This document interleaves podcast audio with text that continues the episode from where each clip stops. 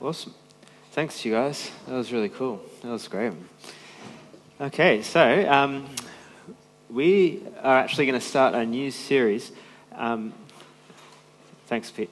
We're going to start a new series on repentance, which is kind of uh, one of these sort of Christian words that gets used in the Bible a lot, is a really important word, but you probably never use it any other time.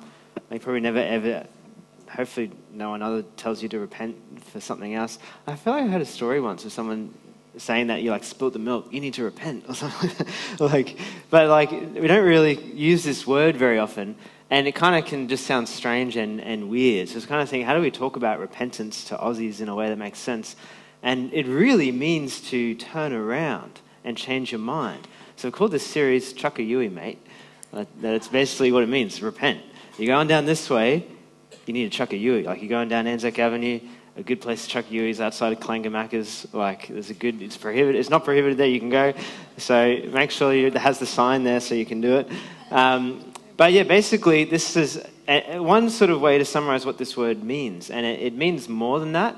It, it's not just turning around. It, when the Bible uses repentance, it, carries more things. And we're going to kind of talk that, about that over the next few weeks.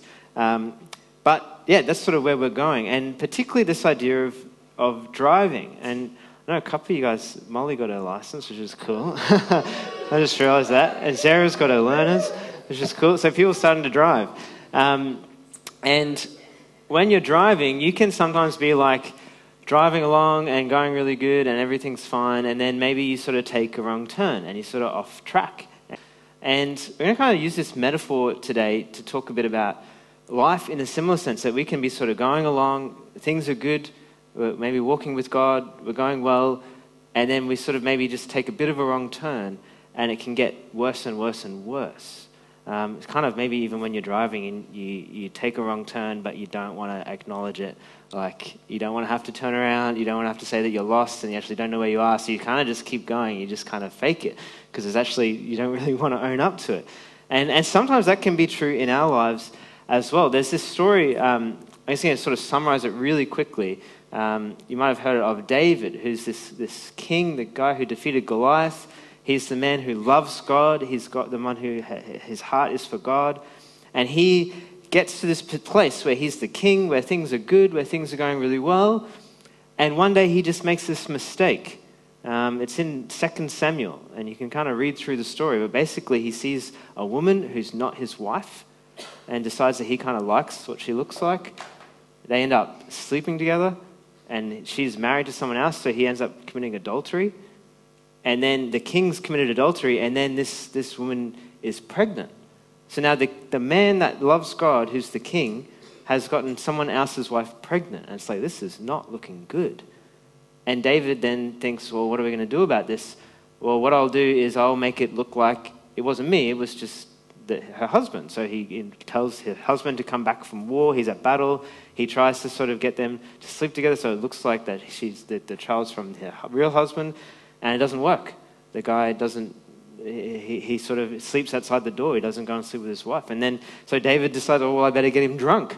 And that doesn't work either. So this, this sort of wrong turn just goes worse and worse and worse and worse. Eventually, David says, well, I'm going to have to kill this guy.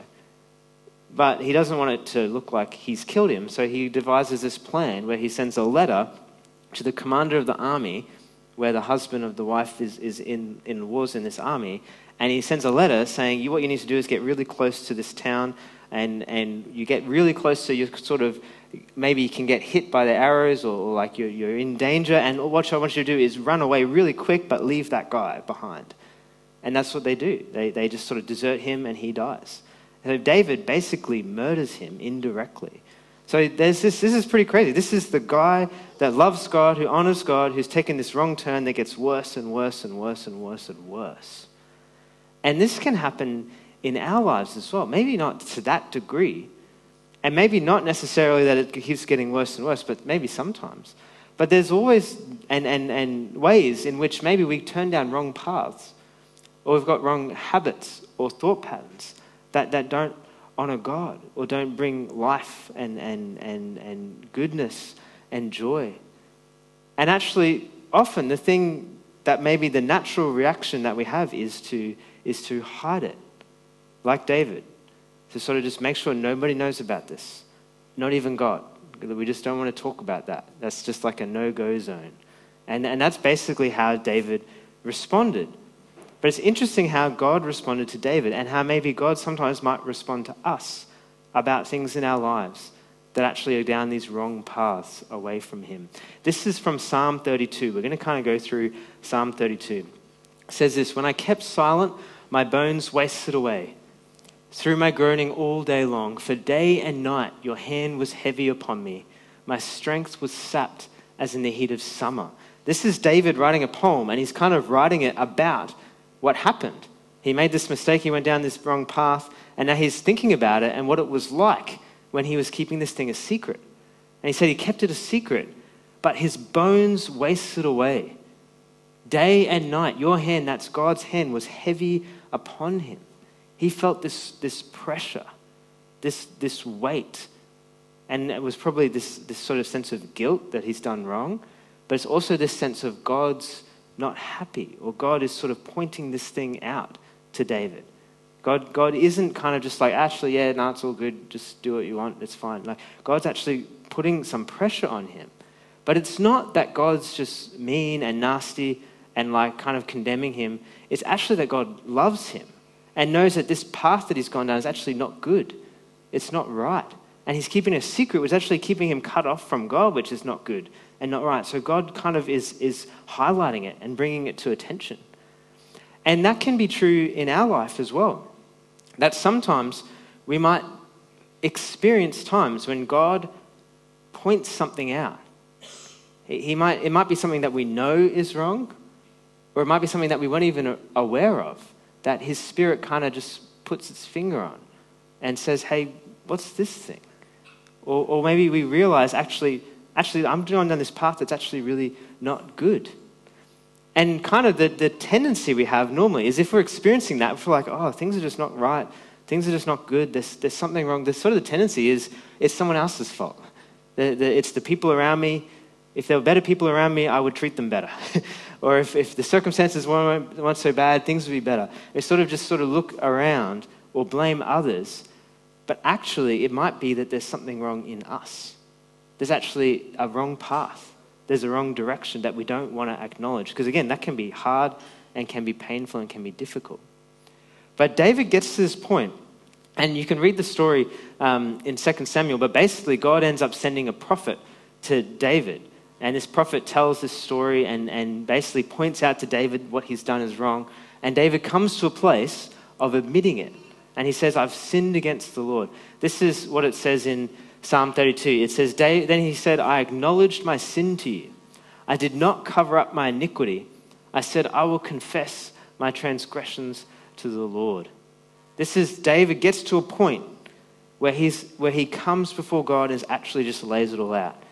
He's actually just honest. And this, there's three different words for sin in the Bible. It has all of them here. Sin is like failing or missing the mark. We're supposed to be a certain type of person or human is to, to love God and love people. If we sin, we fall short of that. We don't measure up. Iniquity, this word means to be kind of crooked or bent. It means we're not, we haven't just done wrong things, but we're kind of twisted in a sense. And, and this, this bent out of shapeness to us. And transgressions is this word that means to break trust. That, that God trusted David really. And then David broke God's trust when he sinned. And, and in similar ways, when we, there's times in our lives where, where God has called us to something or he, he, he, we know what it means to be in relationship with him, but then we break trust. We fall short. We're crooked and bent out of shape. And maybe we hide, like Adam and Eve hide. But then if we hide, it gets bigger and bigger and bigger and bigger. And God might sort of put his finger on it. But what he wants is for us to be like David gets to this point where we actually come to him and we're honest and we're open and we just lay it out and actually say, yeah, I've sinned against the Lord. Actually, yeah, the issue is, is my heart towards people. Yeah, I, I have this problem. And actually just bring it to God. And that can be kind of scary because to do that kind of just means you got nowhere to hide.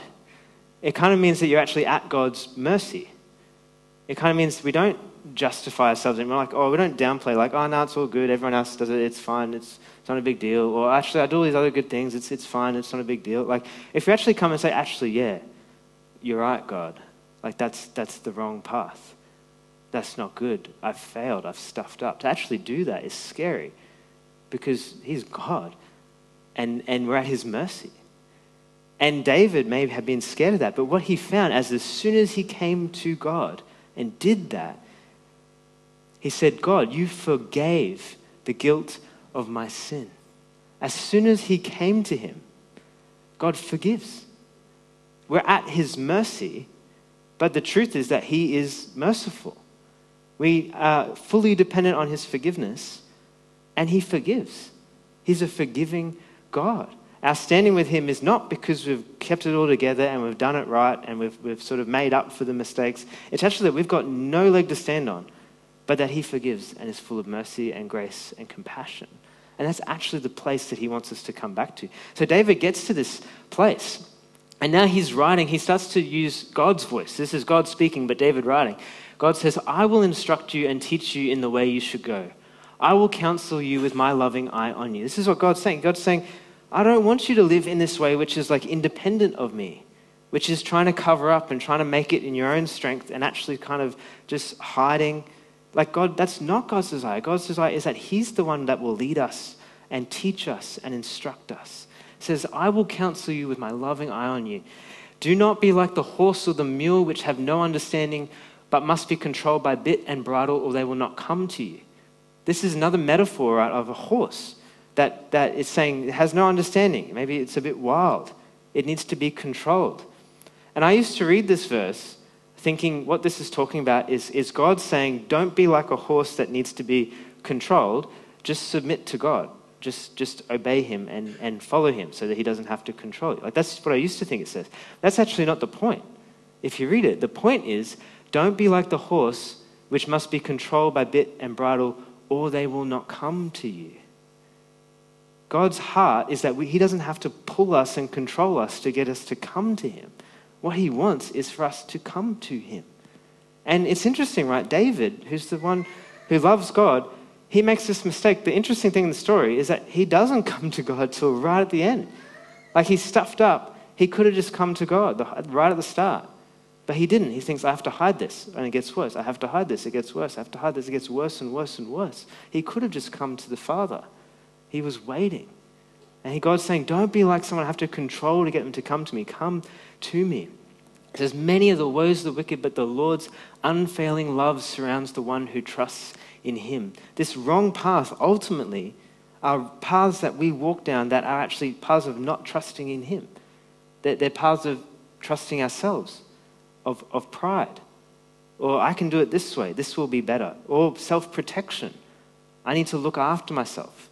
Therefore, I need to go over here. And it's actually not trusting in Him. But He says that the Lord's unfailing love surrounds the one who trusts in Him.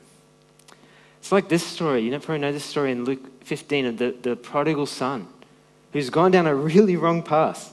He's, he's, he's gone away from his father and he gets to a place when he says, I will arise and I will say to my father, Father, I have sinned against heaven and before you. He says, I'm just going to lay it out. I'm going to be honest before my father. I'm no longer worthy to be called your son. Treat me as one of your hired servants. He says, And he arose and came to his father. But while he was still a long way off, his father saw him and felt compassion and ran and embraced him. That actually God is like that. He's not sort of standing back and just wanting to make us feel bad or like point stuff out. He's not standing back and being like, sort your life out, get your act together, then come to me. That's, he's not like that. But he might point out things that actually, hey, you're going down a path that's away from me. Come to me. I'm full of compassion and mercy and love. And actually, he wants us to stay in this place of trusting his forgiveness and his love and his compassion, not needing to sort of do it by ourselves. So David gets to this place where he owns up and he chucks the Yui. He turns around. He's going down this path and he says, No, this is wrong. I need to come back. And that does that did involve and sometimes does involve some pain and grief. Sometimes it's like, oh, actually, I've been going down this path, and there's a sorrow that, that is related to that. There, there, there can, or there can be a pain because it's, it's such a habit or it's such a, it becomes an identity. Sometimes uh, we end up worshiping other things which are like idols, and sometimes to let go of them is scary and can sort of grip and, and cause pain in our hearts. It's actually not comfortable often. It can actually be quite traumatic, even. And God is not doing that to just cause pain, but to bring life and to bring healing and to bring joy. And the interesting thing about Psalm 32, and there's other Psalms about when, when David has, has repented in Psalm 51, and there's other times. So this word that's kind of like a word that we kind of think, oh, that just sounds bad. Like repentance sounds painful and bad and terrible. Most of the time, when it's referenced, there's a link to joy. And in Psalm 32, we see this. David then starts talking about joy. He says, Therefore, let all the faithful pray to you while you may be found. Surely the rising of mighty waters will not reach them. This is like the strength and protection of God. He says, You are my hiding place. You will protect me from trouble and surround me with songs of deliverance. This is like songs of worship and praise and joy. The end of Psalm 32, David says, Rejoice in the Lord and be glad, you righteous. Sing, all you upright in heart. And it's like he's just talked about people who are forgiven. So it's like, hang on, who's the upright in heart? It's the people that have come and laid it bare before God and trusted in his mercy, that now they're forgiven, they're made righteous, they're upright in heart. He says to rejoice. The start of this psalm, he says this Blessed is the one whose transgressions are forgiven whose sins are covered. Blessed is the one whose sin the Lord does not count against them, and in whose spirit there is no deceit. It's this picture of actually the, the, the ones who are forgiven, the ones who don't hide but are honest before God, are forgiven and blessed. There's this, this link between, yeah, this, this, this humility and repentance, but also blessing and joy. We see it in Jesus. Jesus says, Blessed are the poor in spirit Blessed are those who mourn. Because we kind of think, no, blessed are the people who are just happy and never feel any pain or grief or sorrow about anything. Like that's kind of what we think. But the Bible tends to say, actually, no, it, those who come to the end of themselves, who are humble, who, who are even broken, who, who acknowledge the truth about our failures and our wrong paths, they're actually blessed. And they're actually the ones with true joy and forgiveness. That there's this, this truth. It doesn't have to be fake or kind of worked up. But there's actually an ability to be fully honest before God. Actually, I've stuffed up and failed. But fully receiving His grace and His mercy and His forgiveness. And there's this, this theme that we see that repentance actually leads to joy. That actually coming, turning around, and coming back to Him can, can involve pain and sorrow, but actually is the pathway to joy and freedom and life. One of the. Um, I've been reading this little book that, that kind of a fair bit of this is, is based on. Um, it's by a lady who wrote it during World War II, 19, well, she was writing about experience she had in 1944. Um, her name's Basilea Schlink. That's like a good German name. And she was a Lutheran nun in, in Germany during World War II when the Germans had basically lost the war. So it hadn't finished, but they'd, they'd lost. So she's in a war zone and she's, she's a nun, and she's looking after like youth kids. So some of the youth group, you guys had like a youth retreat not long ago. So she basically took kids on a youth retreat during a war when there's like bombs going off. They go away on a youth retreat. I don't know if we would do that. It seems crazy. But, but basically, when she does this, she had had this experience with God where God had challenged her and, and revealed sin in her heart to her and actually lead her to this place of repentance, but also like joy and, and renewal and closeness to God. And she wanted to share this with, with her youth girls. So they basically go on a retreat. This is one quote that she describes this. She said, The German army was defeated. So she's, she's German, in Germany. They've lost. The Allies entered the city. But we who had gone to the depth of sorrow for our sins and turned from them in true repentance were finding heaven amidst the destruction. The distress of war vanished in the reality of heaven which was there. So there's bombs going off around them, but they're saying we are experiencing heaven. God's presence was so close to them. They experienced this renewal of, of faith and life and joy, and it happened through repentance. They, they, they realized It's their brokenness and their need for God. And they, then they realized His forgiveness and His mercy afresh. And it led to this, this full, um, this, this, this spirit of joy, even though there's a war zone going on around them. This spirit of, this, this, this experience of being close to God in what would be seen as a place of destruction. David says this at the end of Psalm 51 the sacrifices of God are a broken spirit, a broken and contrite heart, O God, you will not despise. And again, this is, is coming to God aware of our need of Him, aware, aware of our failures, aware of the need for grace. And we kind of get, we often get that, that that's, that's when you become a Christian. Like when you become a Christian, you, you, you realize we've sinned and we trust Jesus and we've gone down this wrong path, so we need to come down the right path. And we kind of can sometimes think, well, that doesn't need to happen anymore after we become a Christian. But, but it, it does. It's just in deeper and more subtle and, and, and um, more heart ways. That maybe on the outside we might sort of think, well, actually, no, we're pretty good. But, but then when we compare ourselves to Jesus' standard, and even like David, Jesus says that, that if we lust after someone in our heart, we commit adultery. Or if we hate someone in our heart, we commit murder in our heart. And Jesus calls us to love our enemies and to pray for people who are against us and to love uh, our brothers and our sisters and to live a life of full love for God and each other. And if we kind of assess ourselves by that standard, we sort of see like we don't measure up to that. And, and no matter where we're at, there's this sense of actually we're broken before God. We need His grace and His mercy. And we sort of just get to deeper and deeper levels of that. There's this great quote by Tim Keller. He says this um, can you just click on to the next one? The gospel is this the good news about Jesus. We are more sinful and flawed in ourselves than we ever dared believe.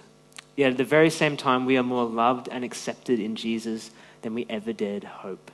That actually we realize, actually, yeah, we're broken even deeper ways than we thought. Actually, there's, there's deeper ways that we don't trust God, or there's ways that we even resist Him in our hearts and, and, and push against him. But actually, his grace and his forgiveness and mercy are greater than we could imagine. That he would even send his son, that he would, he would take our place, that he would come and walk with us, and even that his love is so great that he actually even highlights those things. Because sometimes we kind of tend to think of love means that you just let people do what they want. That, that's kind of the tolerance view of love. If you love someone, you'd never correct them, you'd, you'd never say that they're wrong you just love them and accept them. That's kind of, in some ways, the sort of generalized definition of love. But God's love is not like that. God, God's love is, hey, you're going down a wrong path. It's actually bad for you. It actually leads away from me. It's actually going to be even worse and worse the further you go down. So I'm going to point that out, and I'm going to highlight that, and I'm going to make it even uncomfortable to draw you back. That, that He actually loves and is jealous for us. That, that's what His love is like. That, that, that it's not like a just tolerate, it's, it's an accepting love, but not a tolerating of, of, of sin love, a forgiving love, but one that actually rescues and, and saves and transforms. That, that, that, because he actually is jealous for us. And this, this word of, of repentance or turning around, that kind of can have just sort of bad connotations of, no, I don't want to go there. Actually, is the pathway to joy. Actually, is the pathway to renewal actually it's the pathway to experiencing more of his presence. And again, this is not like, okay, so we've got to work something up and be really sad or something like, like that's not that's not the point. I guess that the point of, of tonight and talking about this, one point is to be aware and sensitive to when God might be working in that way in our hearts. That actually there might be some times when something's just not feeling right and we feel bad even and, and challenged by something and, and we realize something in us that's not right and maybe the tendency is hide or downplay or fix, or, and actually no. Be aware that God might be bringing something to light, and the thing to do is actually come, turn back to Him, actually repent, and actually receive His grace and forgiveness afresh. Another, another thing out of tonight can be to actually even pray for that to happen. Actually pray and ask God, God, give me the gift of repentance, of a broken heart before you. Make me aware of ways that I've put things before you. Make me aware of ways that I resist you. that, that I don't love you and others, and actually reveal them and draw me back to yourself. The, the lady who wrote that book talked it that she, she, she so loves this thing now of, of, of being challenged by God and feeling forgiven and gracious that she prays for it daily. God, would you give me daily repentance and daily forgiveness? And actually, this, this posture of coming humble before God and being lifted up by Him again and again, that's actually something to pray for and ask for. And, and just to be open the way that He works. And, and then that might also involve um, bringing that to light with other people and asking for help, um, even confessing. There's, there's times in my life when, when that's happened, there was even one time earlier this year where it was, it was weird. It just felt like God was challenging me on one thing that what turned out to be an idol in my heart, which was um, around my job as a teacher. I used to be a teacher, and I just loved teaching. And once I started teaching, it was just awesome. I just loved work. It was just amazing. I just felt so good. And then became a pastor and not a teacher anymore and then felt like actually God's calling me to keep going as a pastor and not go back to being a teacher. And I felt this sense of grief. And it was weird. It was over a couple of weeks that I would get emotional when I talked about it. And it was God was doing something. And what I think ended up being is that I had made teaching into an idol. That I actually felt a sense of identity in that role. I felt a sense of security in that role. I felt a sense of actually, I need that to be okay. And actually, to let go of that was scary. And God is kind of pointing on it and highlighting it, and it's painful, but it's actually like freeing once you let go. It's actually painful to let go, but actually, he, he wants, he's jealous and he wants the freedom and the joy, and he, he'll pull, pull, pull us back to that. And that was like a couple of week period. And it got to a point where I, I, it kind of slowly came out, and I was like, I, I think I need to repent of that. Um, and I think I need to do it with somebody else. So I sat down with Tam and we just prayed. And I just said, God, I'm, I'm sorry for putting my trust in teaching and finding my identity in this role and finding security in this job. This is a good thing you've given me that I've made into a little God. And I want to repent of that. I want to let go of that. I want to come back to you. And actually, just a couple of week period where he just did this work in my heart that was then freeing and life giving. And, and I feel, in a lot of ways, free from that now. And, um, and I guess so the point is we don't have to work up something, but be open to what he might be doing and what he might be highlighting. And come with that openness to him and lay it bare before him. And maybe at times actually say, yeah, God, what I, that, that was not a good path. I want to let go of that. And I want to come back to you. So what we're going to do is, is just spend some time um, in response. And maybe even tonight, even as I've been speaking, maybe God is even highlighting stuff. Like maybe you're like, hey, I know there's this thing. And, and I just need to come before him and, and lay it out bare and, and receive his mercy again.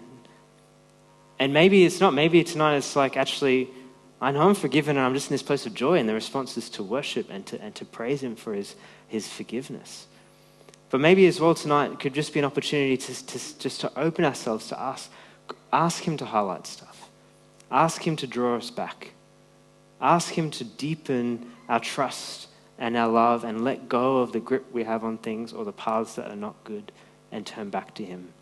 So, we're going to take communion, which is an awesome time to do that, where we realize that, that, like we said, He's not just sort of standing back in judgment. It's not like get your act together at all. It's that He's actually come and given His life and gone to a cross that he takes the first step. He takes the initiative. Or it's like with the Father, he, he runs to the Son as he comes back. And Jesus and God has, have described and, and, and demonstrated their love in the cross. That he, Jesus would pour out his life in our place for our sins. His love is that great. And often it's, it's actually when we just look at the cross and we realize the heart of God, that that can actually be the thing that breaks our hearts and we realize the ways we've resisted him or not trusted him or not followed him, when we realize just how great his love is. That it's not necessarily looking at ourselves and trying to find bad stuff, but looking at him. And actually, we compare ourselves to him and we come back and let his kindness melt our hearts afresh. So tonight, as we do that, I encourage you just to take the, the biscuit representing his body and dip it in the juice representing his blood and, and just think about the cross. Think about his heart his love, think about the cost, and, and, and come with that heart of, actually, I'm fully at your mercy, God. I have no leg to stand on. I am broken before you. Yet you love and you forgive and you show mercy and grace, and just we cast all our weight on that. And that's actually the place of joy that we have a God who forgives and loves and is gracious, and everything is, secure in Him and His love and His mercy. It's not us, it's Him. And actually to stay in that place. So maybe we can have a little bit of keyboard or something. And um, I invite you to come as you're ready. And tonight, if, if there is things coming up, I encourage you to engage with God in that place as, as we sing. Um, if you'd like um, prayer, I'd be happy to pray with anyone or ask someone around you to pray. If you'd like to come forward for prayer. Um, and if you'd like to just talk about it or, or, sort of journey through that anymore, I'd be happy to talk to you as well. We're going to keep talking about this for a couple of weeks. Um, and, and yeah, we'll keep going. So let's, let's pray. Um, maybe we could stand together. Um, and then, then we'll come and take communion, and then we'll sing together. So if you could stand stand now. And I think even just sort of say we want to step into what God wants to do. Uh, we want to be open to Him, um, attentive to Him. And I'll just pray and ask Holy Spirit to come and work and, and, and meet us and, um, yeah, do, do a work in our hearts tonight. But Jesus, we thank you for the cross that is the sign and symbol of who you are and your love. It's not just a soft, um, tolerant kind of nice love, but a fierce, rugged, bloody, sacrificial love that will go to the depths of darkness to rescue us and forgive us. And we just ask, Jesus, that you would um, work in our hearts by your Spirit tonight, even give us a heart of repentance and brokenness before you and, and freedom from sin and, and joy in your forgiveness.